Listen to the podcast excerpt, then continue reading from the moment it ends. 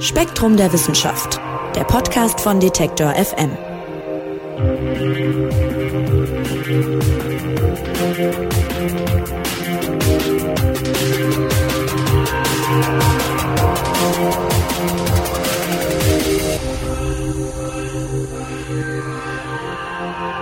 Hallo und herzlich willkommen zum neuen Spektrum Podcast. Mein Name ist Marc Zimmer und diese Folge, die markiert den Beginn von etwas Neuem. Wir erscheinen ab heute nämlich nicht mehr nur einmal im Monat, sondern jede Woche mit einem neuen Thema aus der Welt der Wissenschaft.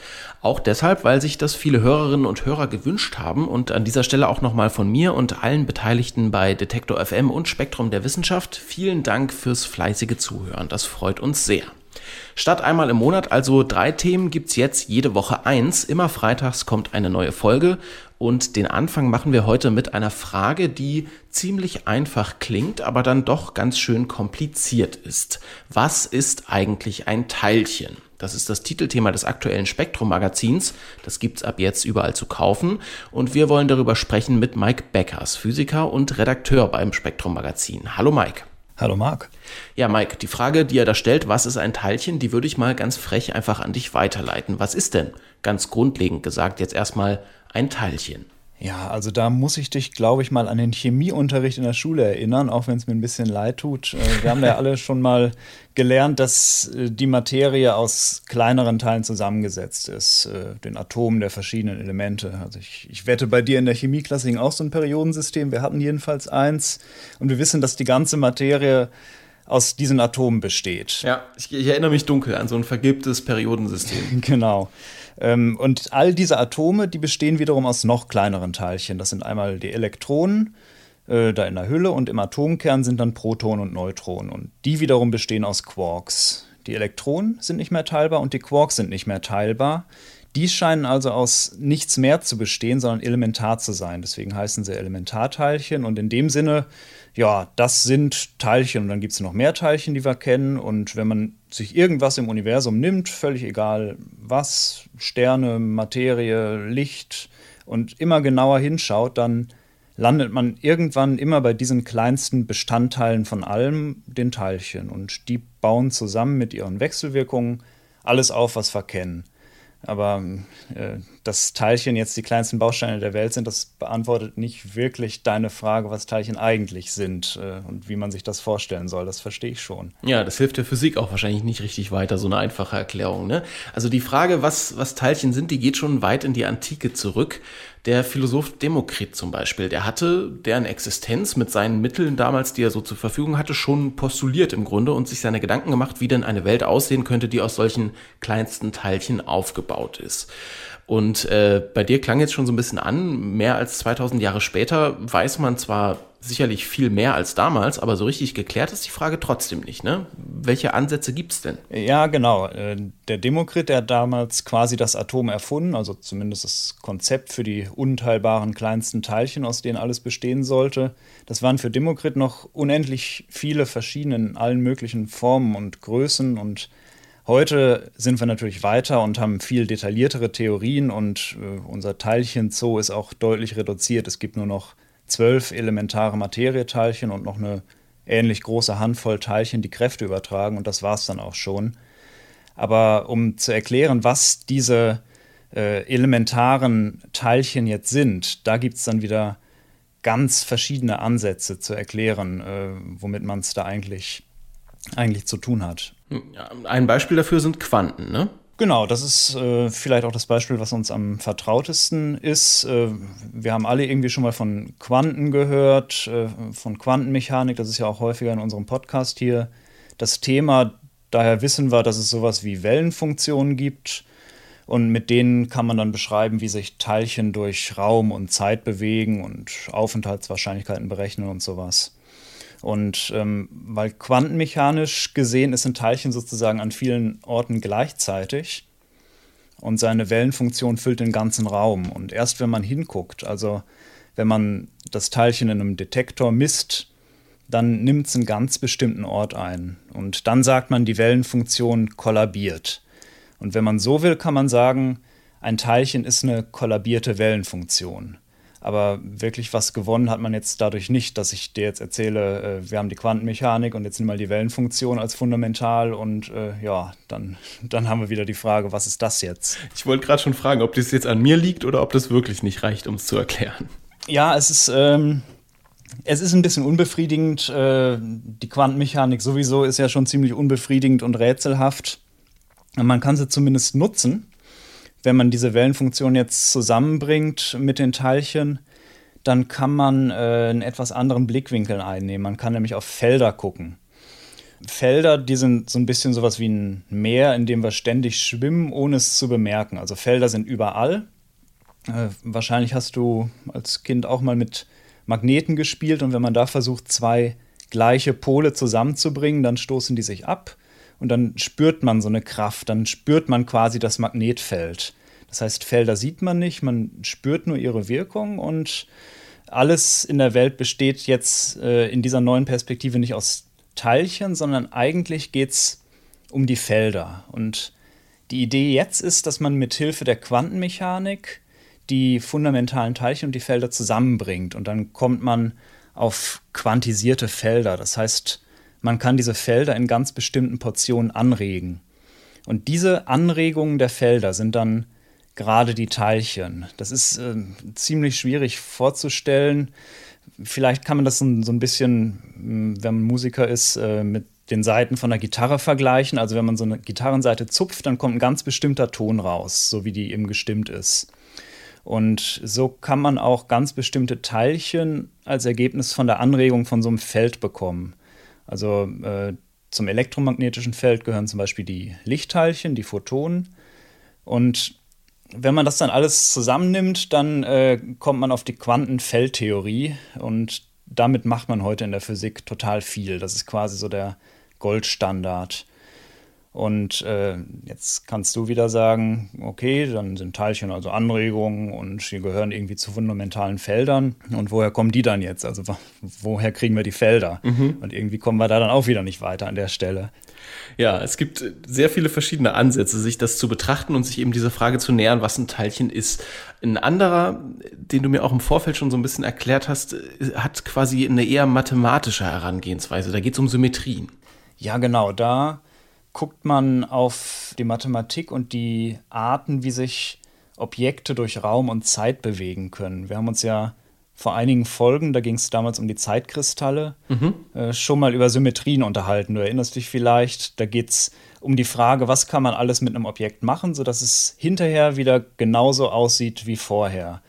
Damals hatte ich das Beispiel von einem Quadrat genannt. Das kannst du um 90 Grad nach rechts drehen, dann hast du wieder das gleiche Quadrat. Und das kannst du viermal machen, dann kriegst du so ein bisschen die Symmetrien von so einem Quadrat auf die Reihe.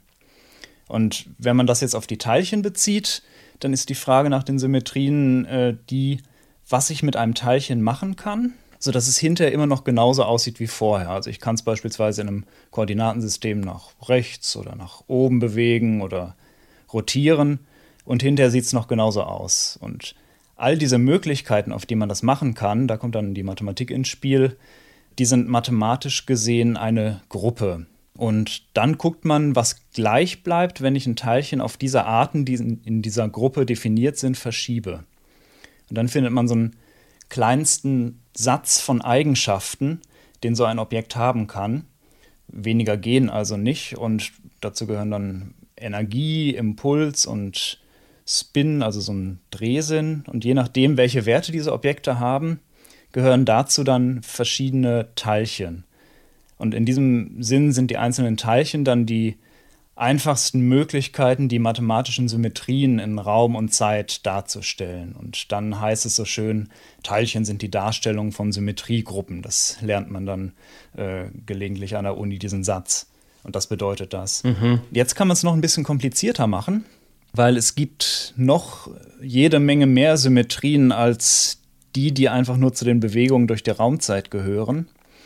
Es wurde im Laufe der Jahrzehnte wurden immer mehr Teilchen entdeckt und da wurde langsam klar, es gibt zum Beispiel noch elektrische Ladungen und innere Zustände wie die Farbladung von Quarks, da kann man sich dann schon nichts mehr wirklich drunter vorstellen und die Zugehörigkeit zu verschiedenen Teilchengenerationen, das sind dann Geschwister, die viel schwerer sind als ihre kleineren Brüder. Und es gibt jede Menge solcher Symmetrien. Und in der Teilchenphysik hat man sehr viel Arbeit darauf verwendet, diese Symmetrien irgendwie zu ordnen und vielleicht in eine übergeordnete Symmetrie einzufassen. Eine Symmetrie, die es vielleicht früher mal beim Urknall gab, aber die wir heute nicht mehr messen können. Und wenn man das macht, dann landet man bei solchen mathematisch abstrakteren Ideen wie der Stringtheorie. Hm, die berühmte Stringtheorie. Ja, ja, genau. Ähm, ich war auch früher mal ein Fan als, als Jugendlicher. Äh, da da habe ich auch von Brian Greene dieses elegante Universum, das kennen vielleicht auch viele, das war damals recht populär. Ähm, die Stringtheorie ist schon irgendwie ziemlich cool mathematisch. Also da gab es ähm, zum Anfang des Universums mal so eine große, umfassende Symmetrie mit ganz, ganz vielen Dimensionen. Mehr als wir heute kennen. Und kurz nach dem Urknall wurden diese Dimensionen gebrochen, die sind quasi kaputt gegangen und haben sich ganz klein eingerollt, sodass wir sie heute nicht mehr sehen. Aber die Symmetrieoperationen aus diesen Miniaturdimensionen, die wirken sich heute immer noch aus. Und die verleihen den Teilchen ihre zusätzlichen Eigenschaften. Also die Farbladung der Quarks kann man damit zum Beispiel erklären. Das ist total hübsch mathematisch. Also ich habe es nicht wirklich verstanden, aber alle sagen, das ist mathematisch total hübsch. ähm, und äh, leider ist es physi äh, physikalisch auch sehr unbefriedigend gleichzeitig, weil das ist praktisch nicht überprüfbar und macht keine richtigen Vorhersagen. Deswegen ist die Stringtheorie inzwischen ein bisschen aus der Mode geraten und ähnliche Ansätze, die sich nur um Symmetrien und Schönheit kümmern und nicht wirklich im Blick behalten, was man denn davon tatsächlich überprüfen kann, weil darum geht es ja letztlich, dass wir dann im Labor gucken wollen, ja, sehe ich irgendwas von den vorhergesagten Teilchen aus dieser hyperkomplexen Theorie oder ist das alles nur irgendwie schöne mathematische Ideenbildung? Ja, und um zu so einem ganzheitlicheren Bild davon zu kommen, was Teilchen sind, versuchen Physiker heute äh, noch auf anderen Wegen das zu erklären, nämlich mit sogenannten Qubits. Was ist das denn? Qubits, die kennt man ein bisschen von den Quantencomputern. Da fällt der Begriff häufiger. Qubits sind quasi quantenmechanische Bits. Also Bits kennen wir aus dem Computer 0 und 1. Qubits sind äh, Überlagerungen von solchen Zuständen. Das heißt, ein Qubit kann alles zwischen 0 und 1 gleichzeitig sein und sich dann auch noch mit seinen Nachbarn miteinander verbinden, verschränken. Und auf die Weise kann man sehr viele Möglichkeiten auf wenigen Qubits kodieren. Und wenn man dieses Prinzip jetzt nimmt, äh, und so ein bisschen Informationstheorie drumherum macht, dann kann man die Raumzeit in bestimmten Modelluniversen behandeln wie ein Hologramm. Und dann wird das Universum und alle Teilchen da drin durch Qubit-Verschränkungsmuster quasi kodiert. Also da ist Quanteninformation auf dem Rand des Universums und die verschränkt sich miteinander und erzeugt dann innen im Universum alles, was wir sehen. Das ist kompliziert und das ist auch vor allem so ein Modelluniversum, wo nicht wirklich klar ist, ob es unser reales Universum ist, ob es dem entspricht. Aber es ist zumindest mal ein Ansatz, wie man quasi alles, was wir beobachten, auf reine Information reduzieren kann, auf Nullen und Einsen, also quasi auf, auf, auf das Fundamentalste, was wir uns irgendwie noch vorstellen können. Und da hoffen sehr viele Physikerinnen und Physiker, dass man damit noch ein bisschen fundamentalere Einblicke bekommt. Ja, es ist sehr interessant. Es ist eine ganz einfache Frage, was ist ein Teilchen? Und äh, Physikerinnen und Physiker operieren ja auch täglich mit Ideen davon, was ein Teilchen ist. Aber trotzdem, du hast uns mehrere Ansätze erklärt, keiner davon erklärt das sozusagen eigentlich ausreichend. Sehr spannend. Und jetzt äh, gibt es im Artikel auch eine hochphilosophische Frage im Grunde, nämlich die Frage, ob es eigentlich einen Unterschied gibt zwischen den Teilchen selbst und dem Bild, was wir uns von ihnen machen. Äh, ja, ja, also das ist, das ist eine, eine sehr philosophische Frage. Und ähm, es gibt an einer Stelle im Artikel eine Vorstellung, das Bild finde ich sehr schön, dass Teilchen eine Brücke bauen zwischen der Materie, äh, die wir kennen, einerseits, und andererseits so abstrakten mathematischen Konzepten. Und ich finde, da steckt tatsächlich sehr viel Philosophie dran, weil Teilchen so quasi gerade an der Stufe sind, die wir nicht mehr wahrnehmen können und wo wir uns nur noch irgendwelche Gedanken zu machen können. Das ist in der Philosophie ja sehr ähnlich, dass wir abstrakte Konzepte für Dinge bilden, die wir beobachten und mit diesen Konzepten und Ordnungsprinzipien irgendwie versuchen, uns einen Reim auf die Welt zu machen. Ich hatte einen sehr guten Philosophielehrer an der Schule, der hat uns mal in einer Stunde gefragt, äh, was ist Philosophie? Und dann kamen so Antworten wie, ja, die Suche nach dem Sinn des Lebens und alles, was man so vielleicht populär denkt. Aber sein Ansatz war, Philosophie ist eine Frage des Standpunkts. Das heißt, es geht nicht darum, die Wahrheit zu finden, sondern seine Vorstellung von der Welt irgendwie möglichst gut zu begründen. Also ich unterteile die Welt und ihre Phänomene und äh, gebe dem Ganzen irgendwie Ordnung und versuche das argumentativ herzuleiten. Und das ist ja schon irgendwie so ein bisschen wie das, was ich dir gerade erzählt habe, dass es so viele verschiedene Vorstellungen davon gibt, was Teilchen sind, was die fundamentalen Bausteine unserer Realität sind. Und das ist ja auch alles nur irgendwie jeweils ein anderer Blick auf die gleiche Realität, weil es gibt ja nur eine. Und äh, solange man es nur gut genug begründet, äh, welcher dieser Ansätze man anhängt und solange man diese Ansätze weiterentwickelt und daraus irgendwie überprüfbare Hypothesen macht, solange kann das auch alles gleichberechtigt nebeneinander existieren und man kann wunderbar darüber diskutieren. Und insofern ist das schon so ein bisschen Philosophie, also eine Frage des Standpunkts, was jetzt ein Teilchen ist. Ja, das ist ein Trugschluss, der sich eigentlich äh, lange hält, dass sozusagen Philosophie so eine Art äh, Vorstellungslehre ist und, und Physik zum Beispiel oder Mathematik dann auch äh, was, wo man Sachen immer konkret überprüfen kann. Aber das mit den Teilchen zeigt ja gerade, dass wir uns zumindest mit den Möglichkeiten, die wir jetzt haben, da eigentlich auch, auch in der Physik, sag ich mal, im philosophischen Bereich bewegen, in vielerlei Fragen. Absolut. Jetzt äh, hast du über die Darstellung dieser Teilchen gesprochen und äh, wie wir etwas darstellen, formt ja auch, äh, was wir darüber denken. Und du hast ganz am Anfang das Periodensystem aus dem Schulunterricht mal angesprochen. Und ich habe gesagt, ich erinnere mich auch daran, da hing so ein vergilbtes großes Plakat äh, an der Seite im Chemiesaal. Und da wurde mir der Eindruck vermittelt, im Wesentlichen sind Teilchen sehr kleine Punkte. Aber was es ist, das haben wir jetzt gehört, weiß man eigentlich nicht so genau, wie die aussehen. Und deshalb gibt es jetzt im neuen Spektrum-Magazin unter anderem auch einen Vorschlag, den die Autoren da vorbringen, für eine ganz neue Darstellung im Grunde der Teilchen. Wie sieht die denn aus und was macht sie besser? Also, was sie besser macht, ist, dass sie ein bisschen dynamischer aussieht als so ein blödes Periodensystem. Also es gibt ja auch für Teilchen sowas wie ein Periodensystem. Da sieht man dann die ganzen bekannten Teilchenarten einfach irgendwie nebeneinander in Kästchen gruppiert und da stehen dann die Materieteilchen neben den Wechselwirkungsteilchen und irgendwie nimmt man das dann hin, da stehen dann Werte für Masse und Ladung und Spin und ja gut, dann akzeptiert man das, so ähnlich vielleicht wie ein Periodensystem und dann arbeitet man damit, aber man erkennt nicht wirklich was von den Prinzipien der Wechselwirkung. Und wir haben ähm, in dem Artikel einen Ansatz dargestellt, wo ein äh, Teilchenphysiker sich mal gedacht hat, ja, äh, vielleicht findet man eine Darstellung mit, mit grundlegenderen Ordnungsprinzipien, die man daran erkennt.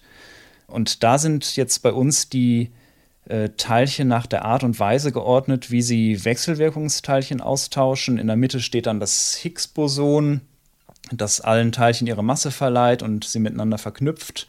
Und das ist irgendwie auf den ersten Blick komplizierter, aber es ist andererseits auch geordneter und ich finde es optisch auch schöner als so ein einfaches Periodensystem, wo die Dinger nebeneinander stehen und man sie nicht miteinander verknüpft sieht.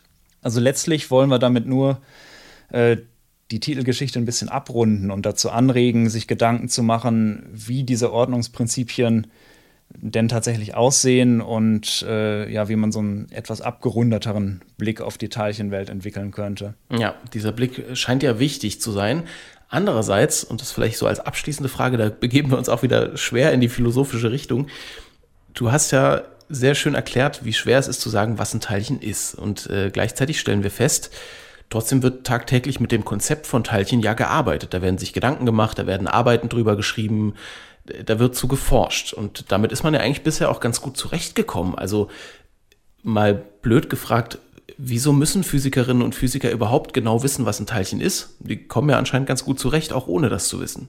Ja klar, man kann immer zufrieden sein mit dem, was man erreicht hat und ähm, wir, wir telefonieren jetzt mit Smartphones und wir fliegen ins Weltall und das reicht uns dann vielleicht äh, für unseren Alltag. Und dann können wir uns auch sagen, ach, wir brauchen nicht mehr zu wissen. Aber ich höre schon ja, raus, du bist, du bist kein Fan davon. nee, vor allem, weil wir so viel ja noch nicht wissen. Also es ist ja nicht so, dass äh, wir jetzt irgendwie ein Konzept von der Welt hätten, wo es keine offenen Fragen mehr gibt. Also wir wissen jetzt in Bezug auf die Teilchen beispielsweise nicht, warum Neutrinos so eine kleine Masse haben. Wir wissen überhaupt nicht, was die dunkle Materie sein soll. Äh, wir haben auch keine Ahnung, was diese dunkle Energie ist. Da hatten wir jeweils ja auch schon mal Podcast-Folgen zu. Wir wissen erst recht nicht, wie sich die einzelnen Theorien, die wir haben, zusammenbringen. Also die äh, Gravitation und die äh, Quantentheorie, äh, die sind anscheinend völlig unvereinbar. Also es gibt noch so viele offene Fragen, dass es irgendwie ein bisschen selbstgefällig wäre, sich jetzt zurückzulehnen und zu sagen, ja gut, äh, ich brauche doch nichts mehr vom Leben und äh, dann nehmen wir doch alles mal so hin, wie es uns die Lehrbücher sagen.